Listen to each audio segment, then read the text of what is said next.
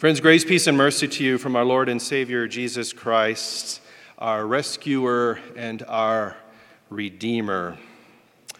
Now, I'm going to try to use this fancy system up here and control the... There we go. Does it work? Yeah, it works. Lots of technology to get used to. I bet almost everybody in this room recognizes this movie poster. That is, at least if you were born before the year, 1980 or so. Who's seen this movie, The 10 Commandments, with Charlton Heston playing Moses? Yes, if you haven't seen it, you should see it. It's one of the best movies ever made. Made with 14,000 actors, thousands of animals. It was made on location in Egypt in 1956. It's been a shining star ever since. And for me, it's left a permanent mark in my head about what the Exodus looks like. And of course, Moses in my mind will always look like Charlton Heston.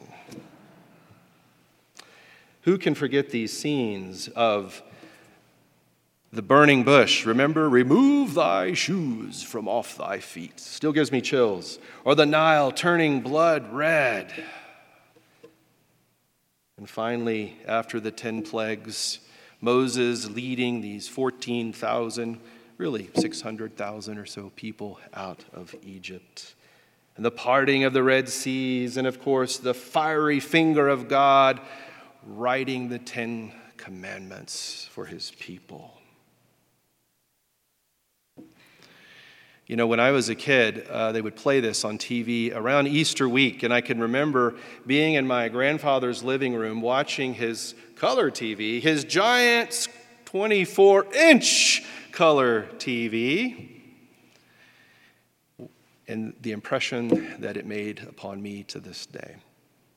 A little aside story here. I have a good friend who got to attend a wedding in Colorado a few years ago. A wedding of a very wealthy family who had some sort of connection with Charlton Heston. And guess who was there that day in the crowd but Mr. Heston himself? He got to stand up and read scripture. I guess no one knew he was there until he read. My friend said, you could have heard a pin drop. Everyone was wide-eyed staring at him. And she said when he read, it was as if God or Moses was reading scripture. I don't get invited to weddings like that. I don't know.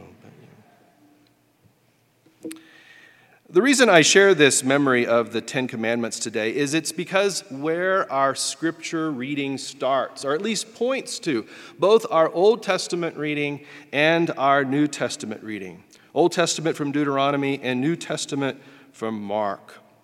They both reflect on the commandments and the rules that God gave us. Now, we are a church of law, rules, and gospel, right? I'm going to talk a lot about the law today. Don't get hung up on that, because Jesus loves you and forgives you when you can't keep the law. So our Old Testament reading takes place.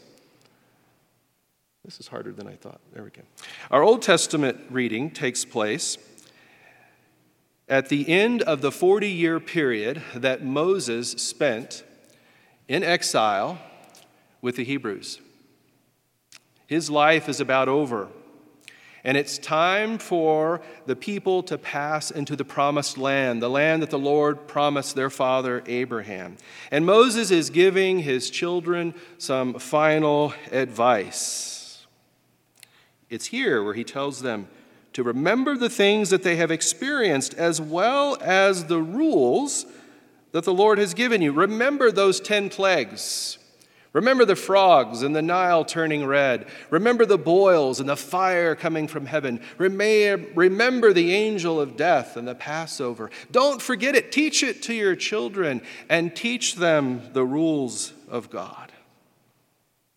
Moses says, O Israel, listen to the statutes and the rules that I am teaching you, and do them that you might live and go on and take possession of the land that the Lord your God of your fathers is given to you. You shall not add to the word that I command you, nor take from it. Keep the commandments of the Lord your God that I command. Moses is telling his people, go, live, prosper, but don't forget where you came from. Follow the rules of the Lord, and you will become a wise nation, a great nation, one that is protected and blessed by God. Now, of course, Moses did not get to pass into the promised land because of a former sin that he committed. But nonetheless, he says to his people, be steadfast and always remember the great I am. It is he who is your creator and your rescuer. The reason I read the Ten Commandments today with our kids is it's something that we should teach them and read with them regularly so they know their meaning. It should be common language in our households. For reading practice this week, I gave my daughter this assignment: write the Ten Commandments. Oh, Dad. Our gospel reading takes place some 1,400 years later. Jesus is on the scene, the second Moses, the second great rescuer of the people. But this time, he's not come to rescue us from an oppressive ruler or from the tyranny of slavery. No, he's come to rescue us from ourselves and the evil from within, our own evil hearts and the malevolence inserted there by Satan and perpetuated by the ways of the world.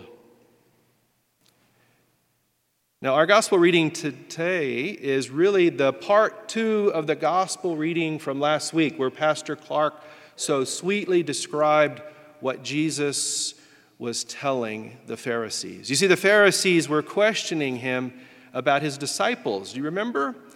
They said, your disciples are not washing their hands according to our tradition. What's wrong with you? You're not upholding what our fathers put into place. And to this, Jesus says, you confuse what is important. You confuse the laws of God with the tradition of man. And so our gospel reading picks up. It's the part two. It's the second paragraph. Here, Jesus tells them that, and he uses a parable, he uses an analogy to talk to them.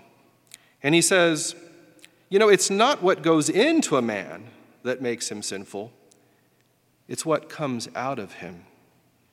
For example, it's not the food you eat that makes you sinful, but it's your own heart and the words that you speak and the actions that you do that imply your sin. Jesus says, whatever goes into a person from the outside cannot defile him, since it enters not his heart, but his stomach, and is expelled. And he said, from within the heart of man come evil thoughts, sexual immorality, theft, murder, adultery, coveting, wickedness, deceit, sensuality, envy, slander, pride, foolishness. All these evil things come from within, and they defile a person. To be defiled is to be unclean, but not with dirt, with sin. It's what separates us from our Father in heaven. It's what keeps us chained to the earth and to death. We are indeed saint and sinner. I see one every morning when I look in the mirror. We are all filled with selfish desire. We all love ourselves more than our neighbors. We all honor something other than God. Back to the Old Testament, when God was leading the Hebrews through the desert, he was not only leading them to freedom and new surroundings where they could flourish and succeed, he was leading them to a new way of life, a new way of thinking. And I've been leading a Bible study in the old sanctuary for the last couple of weeks, and we've been talking about this very thing, about why didn't God just take them straight from Egypt and walk over to the promised land and plug them in? It would have taken about 2 or 3 weeks. Yet these wanderings in the desert took place for many years. And the simple answer is, he did it to shake the dust of Egypt out of these people. You can take the people out of Egypt, but you can't always take Egypt out of the people. You see, for 430 years, this people had lived as slaves, dependent upon their masters for food, for housing. They had gotten used to the foods there, the way of life there, the gods that were there. And in the desert, they learned to be dependent upon Yahweh, the God, the Creator God. He provided for them. There's nothing in the desert for them. No food, no water, no way of raising a crop. He sent them manna from heaven and water from springs and rocks to sustain them, that they might become dependent upon him. And yes, he gave them the 10 Commandments and many other rules to help them form a new society, a society different than the tribes around them. He created a unique people, a different people. If you read the old St. James, it says a peculiar people. They ate differently. He said, don't eat horse meat or pigs or certain insects, or creatures from the sea without scales. Don't eat certain birds or bats or reptiles, things that were plentiful that they could have eaten, that people around them ate, but no, they were dependent upon what God provided for them. They talked differently, they worshiped differently, they dressed differently.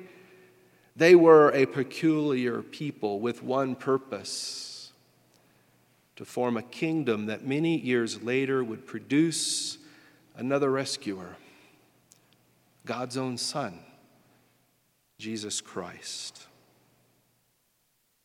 So during this time is when the rabbis, the priests, the holy people began to create traditions and rules to help people conform to God's commandments. 613 rules that they lived by. You might call it their doctrine. It was a fence that helped people live according to God's word. And it was these traditions that oftentimes became more important than God's word. This is what the Pharisees were talking about. You guys aren't washing their hands correctly, by the tradition of our fathers. And Jesus says, friends, you confuse what is important with God's word. Tradition. I found this a little funny on the internet. Tradition is peer pressure from dead people.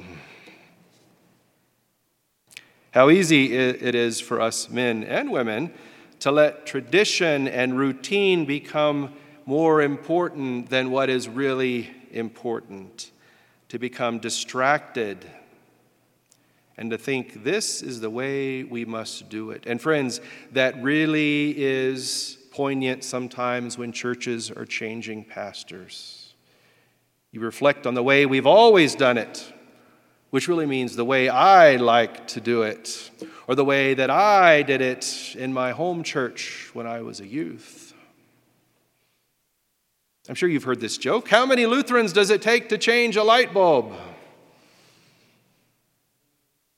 Change a light bulb? Why would we change a light bulb? That light bulb has been out for 13 years.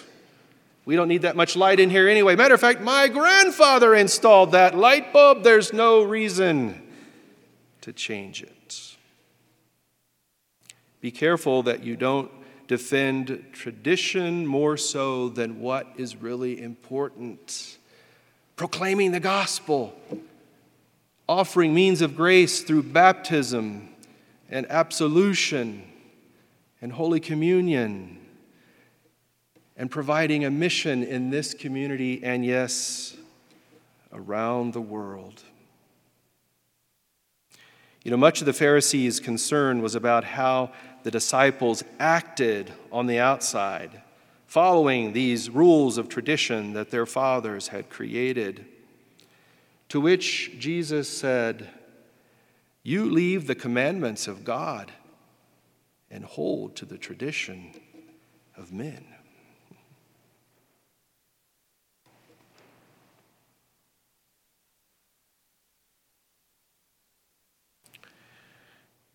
I remember as a young boy sitting in church. By the way, this is not a picture of me as a young boy. This is a saintly young man I found on the internet. You know how hard it is to find pictures of saintly young men on the internet?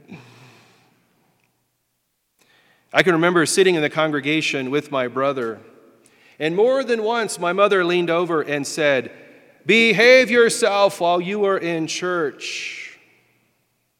What she really meant, please be an angel for the next hour and act like a heathen when you're outside. But then, like any good Lutheran mother, she got a little twist on it and she said, "What would all these people think about you misbehaving?"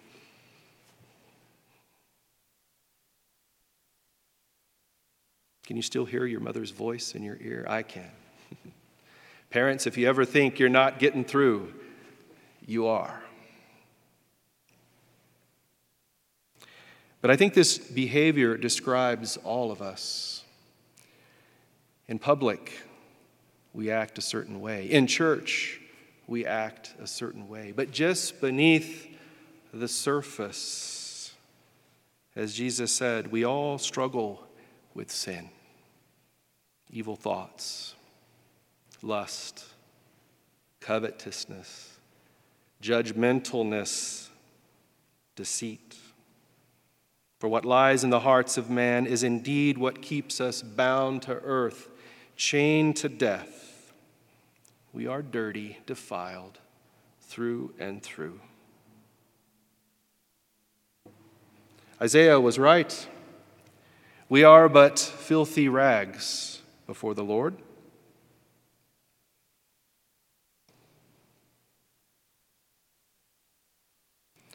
You know, as much as I tried to sit still in church, I usually wiggled and got into trouble. More than once, my mother walked my brother and I, who was really usually the culprit, walked us to the back in the narthex and said, "You behave yourself." Or we got it even worse when we got home. I guess we're all on that same boat. We're all defiled. And sometimes what's just below the surface bubbles up and boils over, and our true selves come out.